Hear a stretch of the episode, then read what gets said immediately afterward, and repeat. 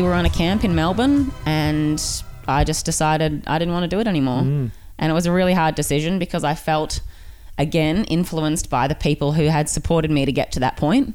I was like, well, I owe it to them. I owe it to my parents. I owe it to my sponsors. I should keep going. But I literally got to breaking point. I was waking up every morning crying and I was still performing well.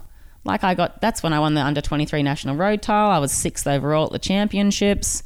I had a podium over in New Zealand at the um, racing over there. And, and I thought, if I'm racing well and winning bike races and still crying every day, something's really wrong.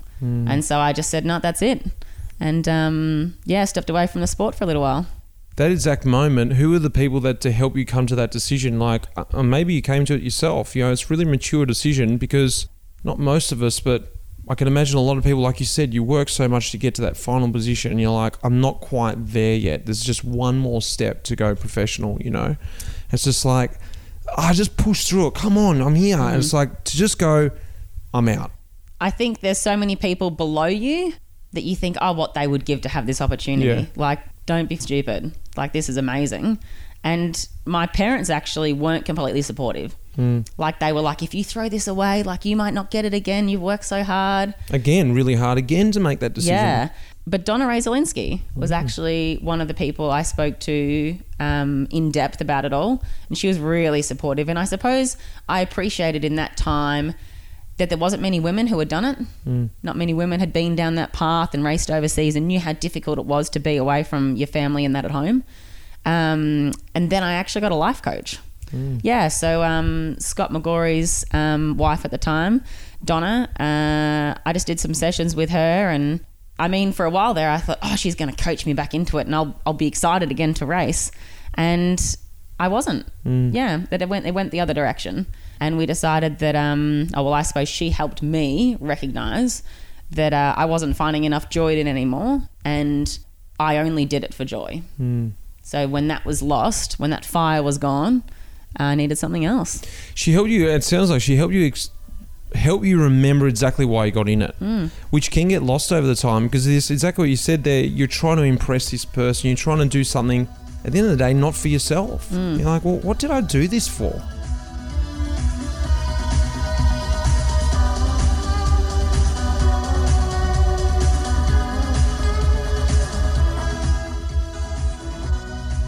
Just listening to a snippet from the Peta Mullens episode, Letting Passion Lead. Some great feedback from that episode. That's what I did with her last week.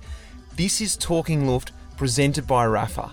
I'm sitting down talking to Nicky Hodge, one of the designers from Rafa who works over in London. He's a Melbourne boy and he runs us through what it takes to create a kit like Rock Salt. We're sitting here at the rooftop bar in Melbourne.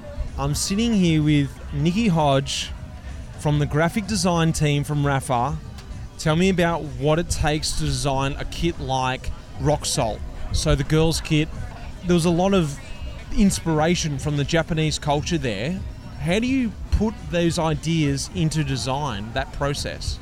I think it's really good when you talk to them, talk to the riders, talk to the athletes, and that was what was really good about Rock Salt that we had an idea that we just translate it really and tell that story. So their whole thing was this kind of they're a team of rejects, their words not mine, and they they want to highlight the cracks rather than paper over them. And that was this kintsugi, um, which my teammate Sansi actually came up with that route. I can't take credit for it, but um, that was the story. And if, when you talk, you find something to pivot around and you build build on it. So yeah, and I think that at Rapha they've always been big on story. I'm from a branding background, same as Simon, our founder, and that's a big part of the appeal for me that they like telling stories, and that's I guess what we try and do. I was lucky enough to have first-hand experience to see where those guys make the magic happen over there in London at the headquarters. But to meet him, Nicky, a guy from Melbourne, I can see he's such a cool guy. I can see why he's able to create those cool kits that we see out there. Guys, this is Talking Luft. I'm not going to hold you up anymore. Sit back and enjoy this one with Peta Mullens.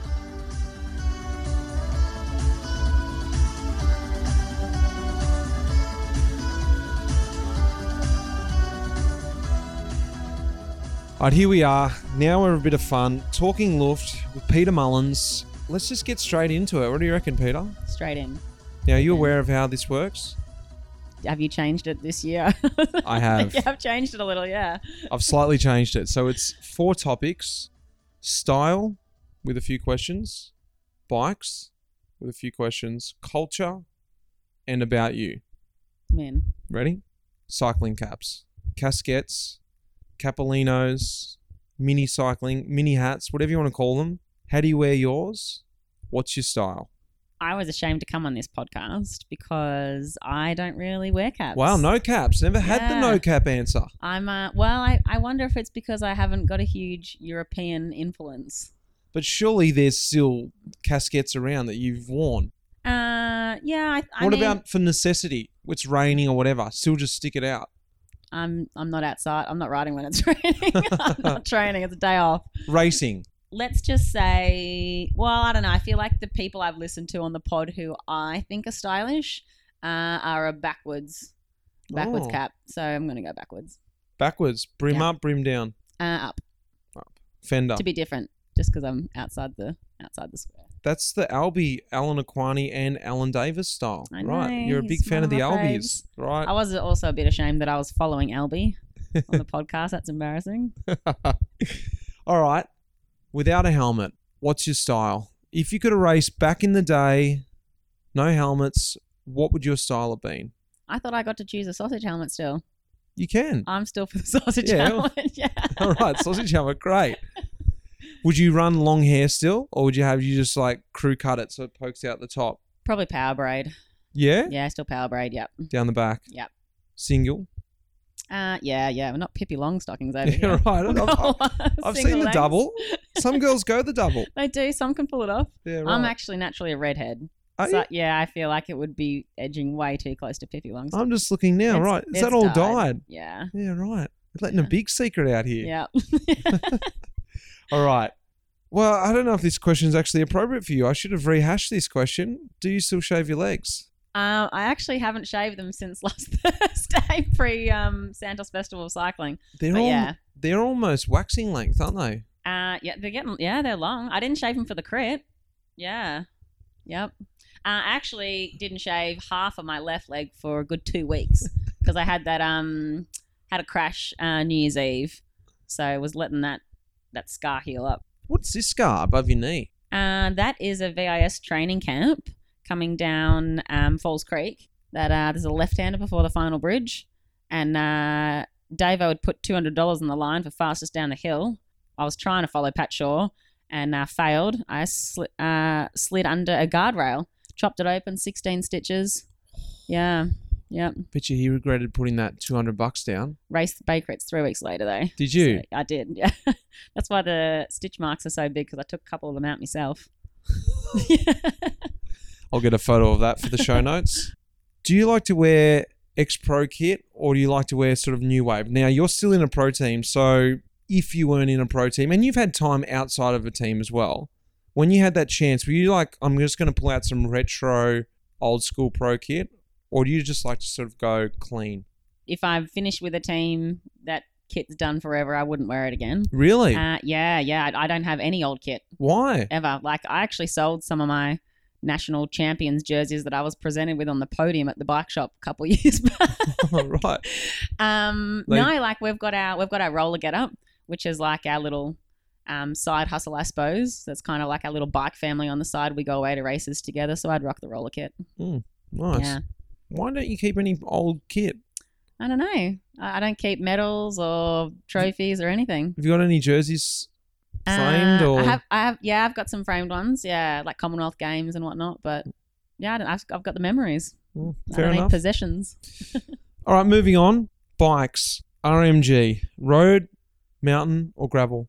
All of the above. No, one. I've got to pick one. One forever. Um, oh, forever. Socially, road would be my go-to. So if I was living in a community like Bendigo, I'd say road bike. If I was to move to a mountainous area somewhere and ride solo, it would be a mountain bike.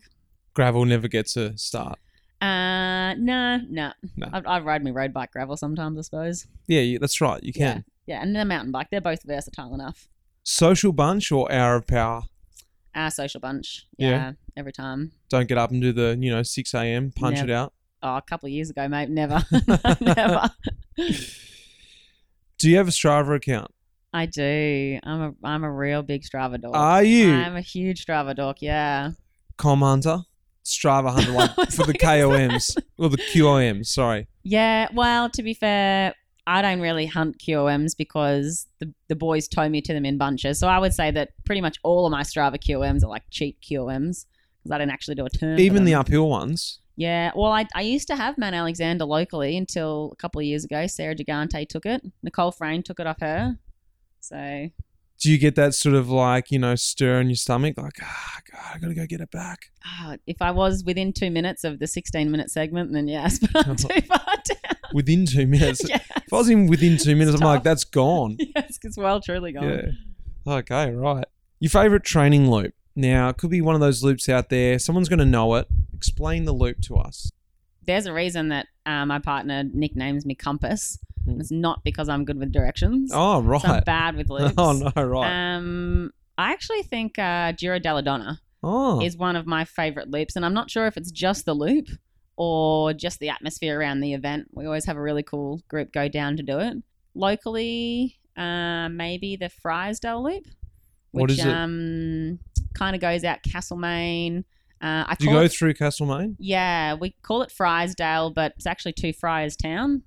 But I always get it wrong, so I've just nicknamed it Friesdale. But normally we have a group of roller guys go out, and it kind of turns into a bit of a smash fest, really. Kind of do some early turns, and then towards the end we do some swap offs, and it's a drop ride. So do you wait go- for people? You go down through, um, what's that town at the bottom of Mount Alexander?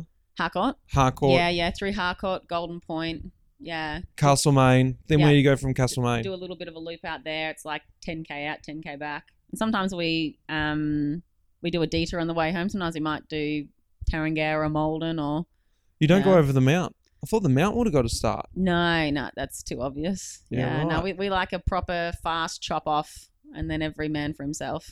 Righto. Yeah, we we leave everyone behind. You didn't want to go Heathcote, the, old, the old Heathcote loop and back. No, I only go out there sometimes on the gravel bike. Actually, we've had some good epic mountain bike gravel ones out there. Good Hmm. jam donuts out there. I thought you might have done a mountain bike loop. Uh, not in Bendigo. No? No, too What about rocky. Harcourt? No, no, I don't ride my mountain bike if I've got to drive to the trail. Yeah, okay. Fair yeah, enough. You can always ride there on the mountain bike. I've done it. It was- I only got one trail and then I had to turn around and go. it's like 16 trails there. All right. A rider comes towards you. Are you a wave or are you just sort of, you know, a simple head gesture? What's your action? Because here in Bendigo, that's that's something you've got to have down pat. Or are you just a simple snub? You snub them. Uh, well, Melbourne people definitely snub. Mm. I go down there and waving all day. No, definitely a wave. And most of the time in Bendigo, you know the oncoming rider. But I'm not like a huge fanatical wave. I'm Oh. a hand like five centimeters off the bar wave with a nod, the double. And it, would you do like a voice gesture to someone you know? Um, I, I would hopefully be riding with that person already. Yeah, but they could be out early. You could be like, eh, Mitch, yep, Yeah, yep. good I to would. see you, mate. How long would Hello. you continue the conversation when they're passing? Nah, just literal passing. It wouldn't be Yeah. like, hey, how you doing? See you next week. I, I ride past too quick. Yeah, right. nice try. Um, what's your best bike of all time? All those bikes you've had over the years. What's that one bike you go? You know what? I love that one. Ooh, I've had a lot of bikes too. This will be a little off tilt actually because it was probably the one time I rode a bike that wasn't like their top spec or their top tier frame. Uh, and that's when I had my Cervelo S3. Mm. Absolutely loved that bike. Yeah, I went on to an S5 kind of down the line, but that S3, it was a rim brake back then, obviously. Why? What was so good? Uh, I well, I never, I've never ridden a Cervelo. Haven't you? No. Yeah, we were a Cervelo stockist at the shop, and so I've done Cervelo, Focus, Bianchi, Merida, just done the full ham.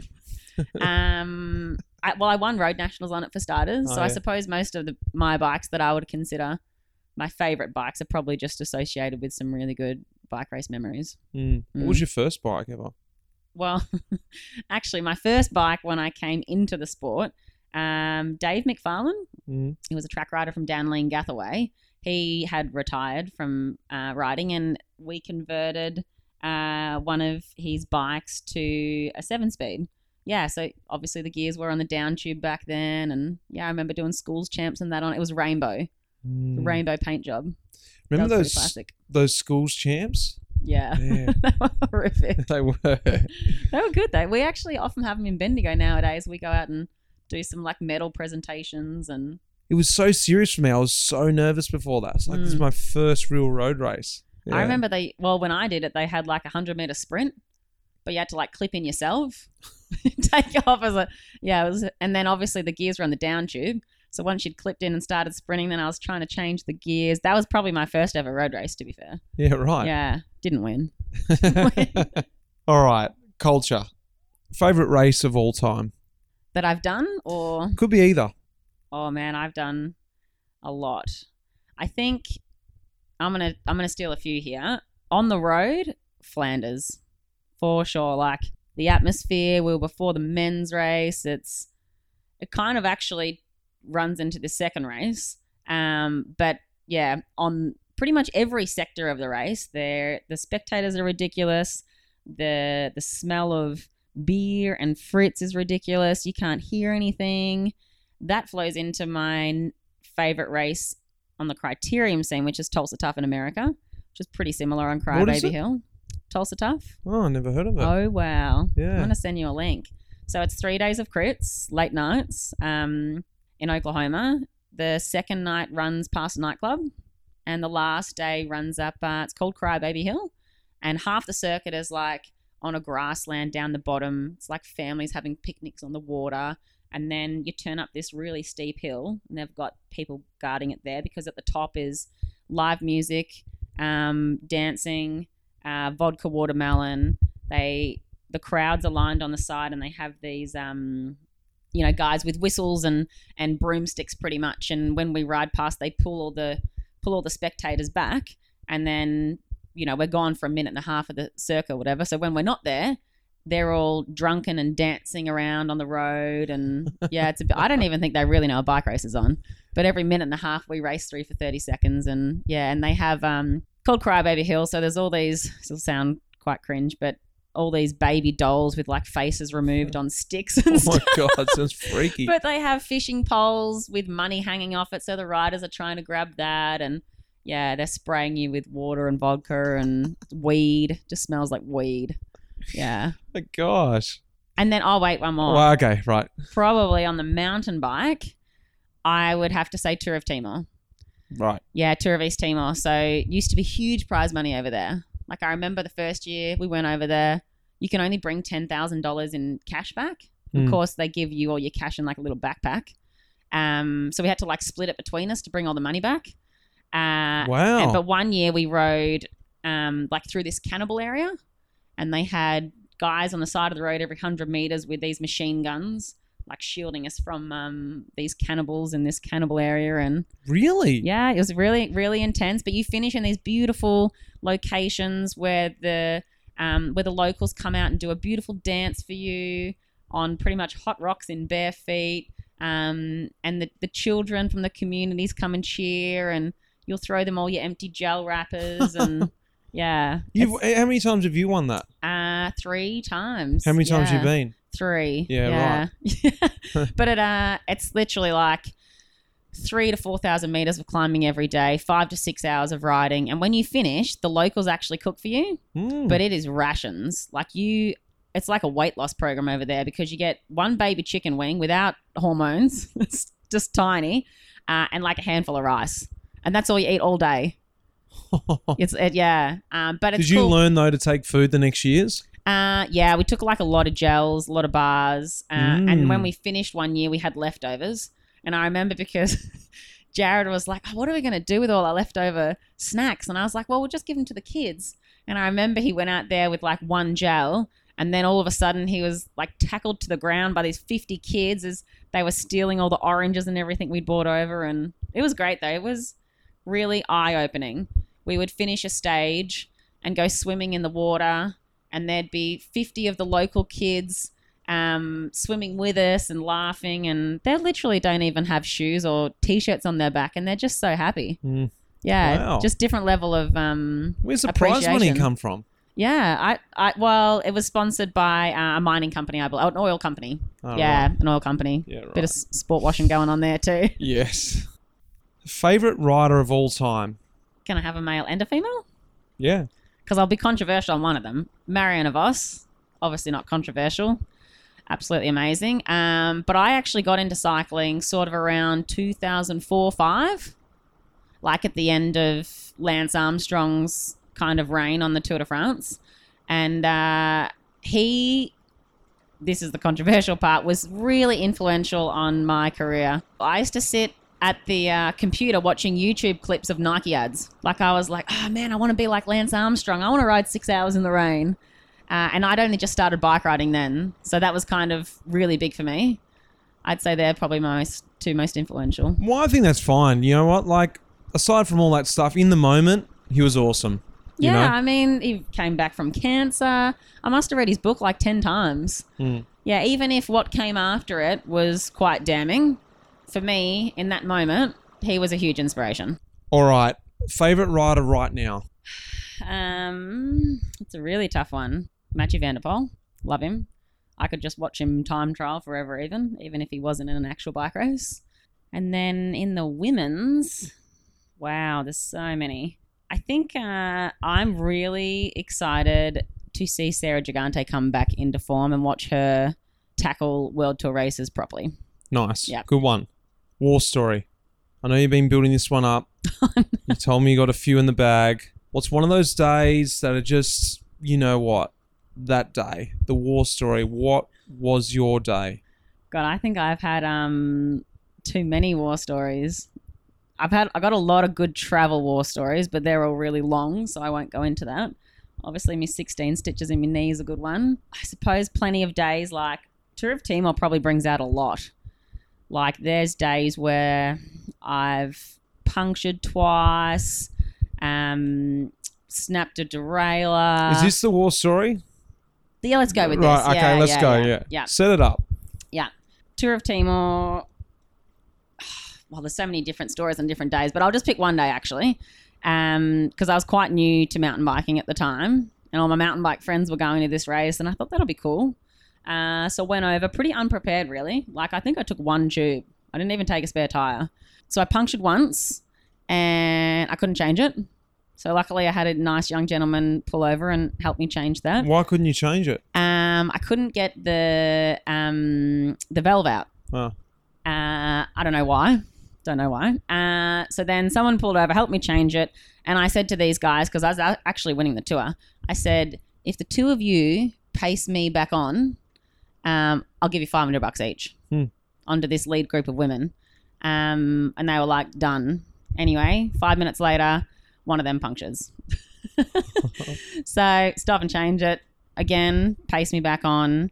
Um, Twenty minutes later. oh, you waited with them? Yeah, yeah, yeah. Oh, well, I want the pace. Yeah, I mean, these are 100, 110k mountain bike stages. Like they're long, and they're on the mainly on road, but the road surface over there is terrible. So we're literally coming around a corner on this epic descent, and half the road will be missing.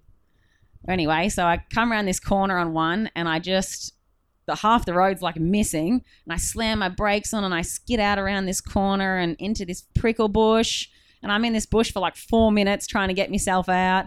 The boys are like trying to yank my bike out. Anyway, then they pace me back on.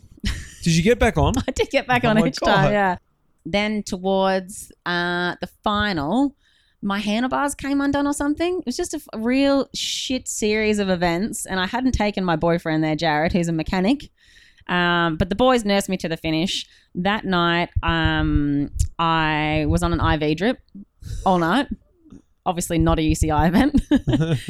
and then I think throughout the tour, like I, Why? Because you're just completely dehydrated. Just super dehydrated um because we there's no water stops along the route like you have to carry your own water because we'd been out there for so long for the whole day came home had me obviously um me baby chicken wing and a half handful of rice went on an iv drip all night i think the next day i won by like 10 minutes yeah what an iv drip will do to you you never know Wow, wasn't an IV drip. We'll never know. Brilliant. All right, about you, BWS, beer, wine, or spirits.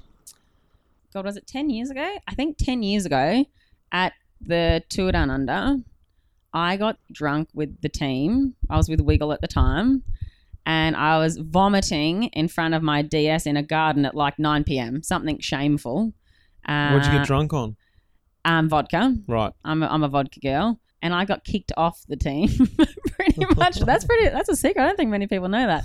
Uh, I pretty much got kicked off the team for behaviour, um, and I haven't really actually drank much alcohol since. You kidding? Yeah, it was Well a yeah, it was pretty pretty significant event for me, I suppose. Okay. Yeah. Well, there we go. It was S spirits. Yep, spirits. Yep. That's it. It's Well, I suppose the main reason I don't drink is uh, because I only really drink lolly drinks. right. And I'm just too old now. It's embarrassing to be having a vodka cruiser at a UDL someone's or wedding. something. Yeah. um. Yeah. They walk around. What would you like? A red, red or a white? I'll just stick with the cruisers. Thanks. Where are they actually? I've, I haven't seen them around. And at weddings, everything's free except the damn cruises. All right. What coffee do you drink? What's your coffee ritual? Do you drink coffee? I don't even know. this will be the point where you kick me off the podcast because I don't drink coffee. There's been a few. Yeah. Right. Yeah, neither does um neither does Jared. That's why we're a good couple. Um I, I always if we stop at the coffee shop, I'm social enough to get a hot chocolate or or a chocolate milkshake or an iced chocolate or something. Yeah, I remember when I was younger, Hilton Clark actually, before um the national championships one year, we were over in Adelaide for the track champs, and he took me out to lunch because he wanted me to have coffee. He's like, You need to, you know, train yourself to have some coffee before the event. The caffeine's good for you. And it just made me vom. Yeah, That's never it. gone back. Never, Ever gone since back. then. Yeah. I love it. There is always a point, though. I think I could be wrong, but I really feel like there's a point with everyone that they force themselves to like coffee in the very beginning Mm, until they get a, the acquired taste for it. It's yeah. a weird thing, isn't Love it? Love the smell. Yeah. Yeah, and my teammates are avid coffee drinkers. Everybody goes away with a grinder. Mm. Yeah. We've even got a team coffee machine that we take with us with just little pods. And they're probably like, "Oh, well, you know, Peta's taking the pod machine home." Like, well, that's safe. yeah, yeah, it's true. She's not going to steal any of those pods. pods in the yeah. Favorite cross training exercise? uh, running. Yeah. Running. You still run? yeah, yeah. oh yeah, I great. still feel the freedom and adventure of it, but mainly bush running. I hate running on a footpath. Mm. So literally across the road from my house, five meters, and I'm on a trail. How often do you go out for a run? Well, when I'm in cross season, I use it as an excuse to do a bit of cross training, but maybe like ten times a year. At, Oh, at very is most. that all? Yeah, not not often. So you get sore though when you're just only pulling it out of the bag every so often? Yeah, I do, but I I enjoy it enough. It's just I've got a bad back, so Yeah. the trail running's not not great, for it. But I actually like night trail running. Oh, all right. yeah, so I put the everything. head torch on and and put the music on, and off I go. Yeah, it's a freedom thing for me. Nice. Like it. Most rewatchable race. What's that one race out there that you go, oh, I just love rewatching that? And that everyone, if they haven't seen it, should go and watch. I love all mountain bike World Cups, uh, but the 2018 Elite Women Val di Sole World Cup, amazing. Actually, most Val di Sole editions have been amazing. Round four gets underway, then it's going to be a furious and fast start. Look at this. You see, now it's difficult for As Jolanda to stay Oh, so now Nev and I expect Emily Batty, Marva Joska all forced to get off from one slip at the front. And we will see this more when it comes to the end of the race. The riders are exhausted, Yes, and then it's really hard to make it all the time. a real sting in the tail of the first part of this climb, isn't it? That ever so steep. So Maja Włoszczowska is going to take the win here in Val Sole. No woman still has won here twice. Look what this one's going to mean to her. It's her first win since 2012. It's been a long time coming. Maja Włoszczowska takes the win. A fantastic result for the rider from Poland. Second is going to be Emily Batty. She gave it her all on that last lap, but couldn't quite close that gap. Second again, Jolanda Neff. Didn't have it on the last lap.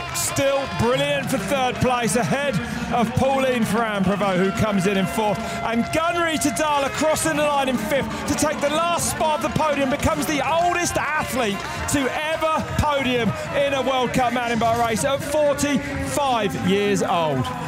But just the caliber of women on the podium, the punctures, the comebacks, last lap, five girls hunting for victory. Uh, Maya actually ended up winning it after six years of being off the top step. Jolanda was there, Pauline was there, Gunn-Rita Dahle was there. Yeah. It was just the the cream of the crop were there, and it's it's an epic race because I was watching it too. It's like it's good conditions actually. it's not like you know you probably hear us saying, "Oh, it must have been wet and whatever," but it was just the way it was raced.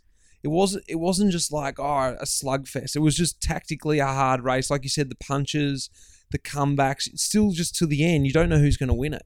Yeah, and you don't often see five girls head to head still in a final lap.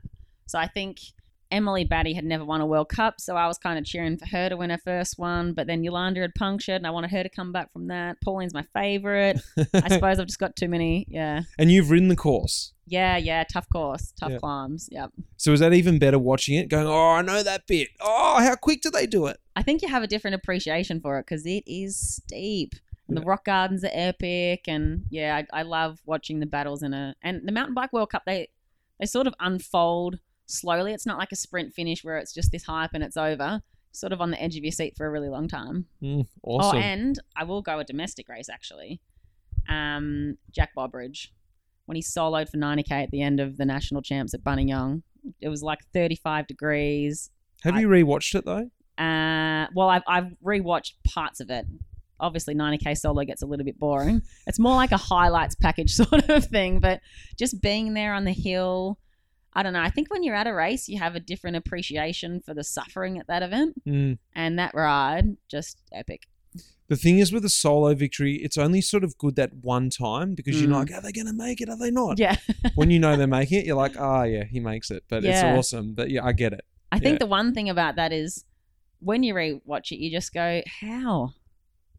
I think we maybe know, but yeah, Well, How? I was there chasing that day, yeah, and we were just burning matches. Like Yeah. we had ten guys from Green Edge, couldn't get him back. yeah, I was I- in the break with him. We just let him go. Where's he going? yeah. Let him What an go. idiot. yeah, exactly. We'll get him back. Yeah, Cam I couldn't get it. Yeah, just Nah.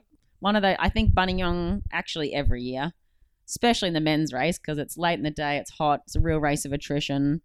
Um, yeah, love the EBs there. Australian nationals, that is. Yeah. All right. Last question. The best thing about riding a bike, because I think you're gonna, yeah, you know why. You ride bikes not only just for the racing. What's the best thing about riding a bike for you? Everyone says freedom for this one, but I, I definitely don't ride it for freedom. Like if I'm riding my bike on my own, I'm just plain bored. Mm. Like maybe on the mountain bike, I actually like to take the boombox out with me on the mountain bike, but I constantly like to be distracted. I really ride bikes for the community and the people, and I, I also do just like the feeling of, of being fit. But give me a you know 80 kilometer sunny loop in Bendigo with 10 of my mates and a donut stop, and yeah, I'm just happy. That sounds awesome. Thanks, Peta. Thanks, Mitch.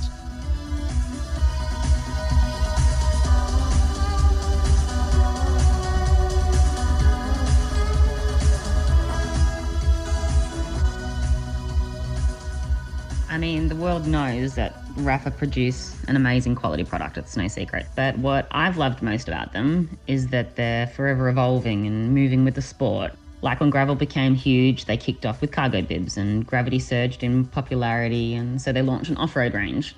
And for a brand that I always saw as quite traditional, I love that they've been brave enough to move beyond that banner. When we first started discussions with them, I thought we'd be like a small fish in their big sea but it was the opposite. Like I felt as a team so valued. Uh, it was obvious that our message as a team meant something to them.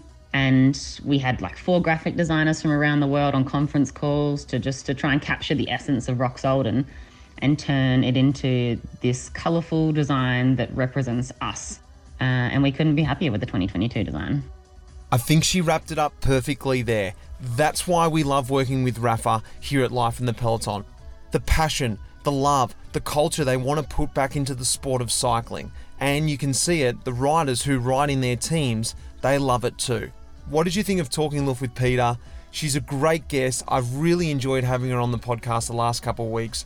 Next week, we've got Andre La Gerche. I mentioned him at the end of Peta's podcast last week. He's a cardiologist, and we're going to find out what goes on in the hearts of athletes, retired hearts like mine, the current athletes, what's going on with their hearts, what's going on with the UCI checks, and just in general, what is going on with good heart health and exercise. Anyway, that's the episode next week. Big thanks to our title sponsor, Rapha, Will behind the scenes, who's producing these episodes, and of course, Lara, who's helping me at Life in the Peloton. Guys, thank you very much for listening, and until next week, cheers.